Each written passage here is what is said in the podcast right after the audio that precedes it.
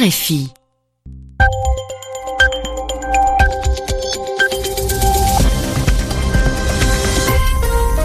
Radio France Internationale, il est 20h en temps universel, 22h à Paris. Florent Guignard. Bonsoir, bienvenue, c'est le journal en français facile que je vous présente aux côtés de Zéphirin Quadio. Bonsoir Zéphirin. Bonsoir Florent, bonsoir à tous. À la une, Zéphirin, le Conseil européen consacré au Brexit. Les 27 pays de l'Union européenne ont adopté leur feuille de route pour négocier avec Londres la sortie du Royaume-Uni de l'Union européenne. Les 100 premiers jours de Donald Trump à la Maison Blanche, c'est aujourd'hui. Le président des États-Unis a signé un décret critiqué sur l'exploitation de pétrole dans des zones naturelles protégées. À la une également l'alliance entre Marine Le Pen et Nicolas Dupont-Aignan qui serait son premier ministre si la candidate de l'extrême droite était élue présidente. Alors que se multiplient les consignes de vote en faveur d'Emmanuel Macron pour faire barrage à l'extrême droite, Consigne, c'est le mot de la semaine d'Ivan Amar qu'on retrouve à la fin de ce journal. Le journal. Le journal. En français facile. En français facile. Les Européens sont prêts à lancer les négociations sur le Brexit, la sortie du Royaume-Uni de l'Union européenne. Ces négociations, elles commenceront après les élections législatives britanniques du 8 juin. Les dirigeants des 27 pays de l'Union européenne, réunis aujourd'hui à Bruxelles, ont adopté un document de 8 pages, comparable à un mode d'emploi de la négociation, qui fixe les priorités des Européens face à Londres, un texte qui affiche la fermeté de l'Union européenne et qui démontre aussi l'unité des 27 face au Brexit, puisque le document a été adopté à l'unanimité. Envoyé spécial à Bruxelles, Anastasia Becchio. L'approbation du document n'a pris qu'une minute, s'est réjoui Donald Tusk dans un message Twitter. À son arrivée, le président du Conseil européen avait insisté sur la nécessité pour les 27 de rester unis tout au long des discussions.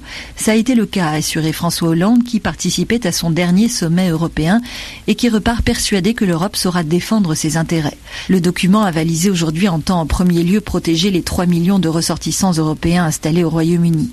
Il faudra aussi régler la question de la frontière entre l'Irlande et l'Irlande du Nord les deux parties devront enfin trouver un terrain d'entente sur le solde des comptes. La facture s'annonce salée pour Londres.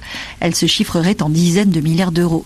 Cette première phase de discussion débutera après les élections législatives britanniques du 8 juin. Si et seulement si les progrès sont jugés suffisants, à l'automne prochain, l'UE et le Royaume-Uni pourront alors commencer à réfléchir au contour de leurs futures relations. Jusque-là, les 27 vont devoir continuer à entretenir leur belle unité affichée, mais la route sera semée d'embûches, à commencer par les discussions sur le déménagement de l'Agence européenne des médicaments et de l'autorité bancaire européenne, dont les sièges sont aujourd'hui à Londres. Plusieurs villes européennes sont sur les rangs pour remplacer la capitale britannique. Anastasia Becchio au Conseil européen de Bruxelles, RFI.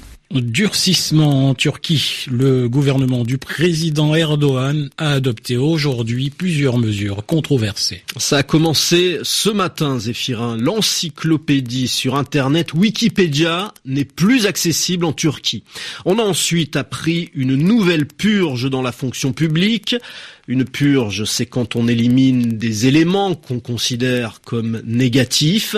Près de 4000 fonctionnaires viennent d'être limogés, licenciés depuis le coup d'État raté de juillet dernier, quelques 120 000 personnes dans l'administration et dans des entreprises ont ainsi perdu leur travail. Le pouvoir les accuse d'être liés de près ou de loin au coup d'État. Enfin, dernière mesure, le gouvernement de Recep Tayyip Erdogan interdit les émissions de rencontres amoureuses à la télévision. À l'écoute de RFI, il est 16h04 minutes à Washington où Donald Trump célèbre ses 100 premiers jours à la tête des États-Unis. Le président américain retrouve sa base électorale. Il tient ce soir une réunion publique comme s'il était encore en campagne dans l'État de Pennsylvanie, alors que sa popularité est au plus bas, 39% des Américains lui font confiance. C'est le pire score pour un président des États-Unis depuis plus de 50 ans. Parmi les dernières mesures adoptées par Donald Trump, un décret, une décision controversée, critiquée par les organisations de défense de l'environnement, il va être possible d'exploiter du gaz et du pétrole dans des zones naturelles jusqu'ici protégées. RFI Washington, Anne-Marie Capomacho. C'est au nom de l'emploi et de l'autosuffisance énergétique que Donald Trump a signé ce décret. Le but du président des États-Unis est de permettre la pêche, les forages, l'exploration et l'exploitation minière dans de très larges zones protégées. L'Arctique, l'Atlantique et le Pacifique sont concernés. La plupart de ces sanctuaires ont été définis après la plus grave marée noire de l'histoire des États-Unis, l'explosion de la barge Deepwater Horizon dans le golfe du Mexique en 2010. 11 personnes avaient été tuées et 5 millions de barils de pétrole se sont répandus, causant des dommages inestimables. L'administration Obama avait non seulement sanctuarisé des millions d'hectares marins, mais durci les règles de forage dans les zones où l'exploration est permise. L'association américaine des pétroliers se félicite du décret Trump, mais des États côtiers concernés affirment qu'ils s'opposeront par tous les moyens à ce retour en arrière. Il faudra deux années au moins pour mener l'audit souhaité par la Maison Blanche. Anne-Marie Capomaccio, Washington, RFI. Il est 22h06 minutes ici à Paris et on en vient maintenant à la campagne présidentielle française avec l'alliance entre Marine Le Pen et Nicolas Dupont-Aignan. On vous en parlait déjà hier soir et cet accord provoque de nombreuses réactions négatives à droite comme à gauche. Le centriste François Bayrou dit tout simplement que c'est honteux. Jusqu'ici, Nicolas Dupont-Aignan, qui avait obtenu 4,7% des voix au premier tour, avait toujours écarté une telle alliance. Et cette alliance, Marine Le Pen et Nicolas Dupont-Aignan l'ont officialisée et mise en scène, Pierre Firsion, lors d'une déclaration commune devant la presse. Une déclaration conjointe au cours de laquelle ils ont évoqué leur alliance, ce projet commun qu'ils comptent mettre en œuvre si Marine Le Pen accédait à l'Elysée.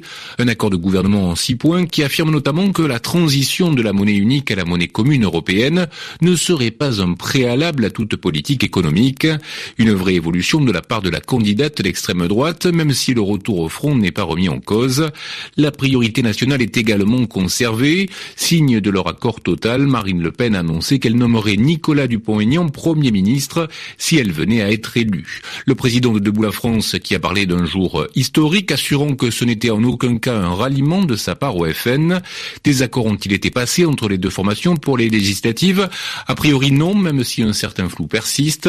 Quoi qu'il en soit, ce rapprochement est une très bonne nouvelle pour le FN. Il lui permet de ne plus apparaître comme un parti isolé, même si cet accord avec Debout la France, une formation souverainiste, était attendu. Un événement qui doit être remis dans son contexte texte, Nicolas Dupont-Aignan n'a réalisé au premier tour que 4,7% des voix. Voilà qui nous amène au mot de la semaine d'Ivan Amar. Et oui, ce mot, c'est consigne comme consigne de vote, Yvan. Nous sommes dans une période où l'on donne et où l'on reçoit des consignes de vote. Mais qu'est-ce que c'est qu'une consigne? Un ordre ou un conseil?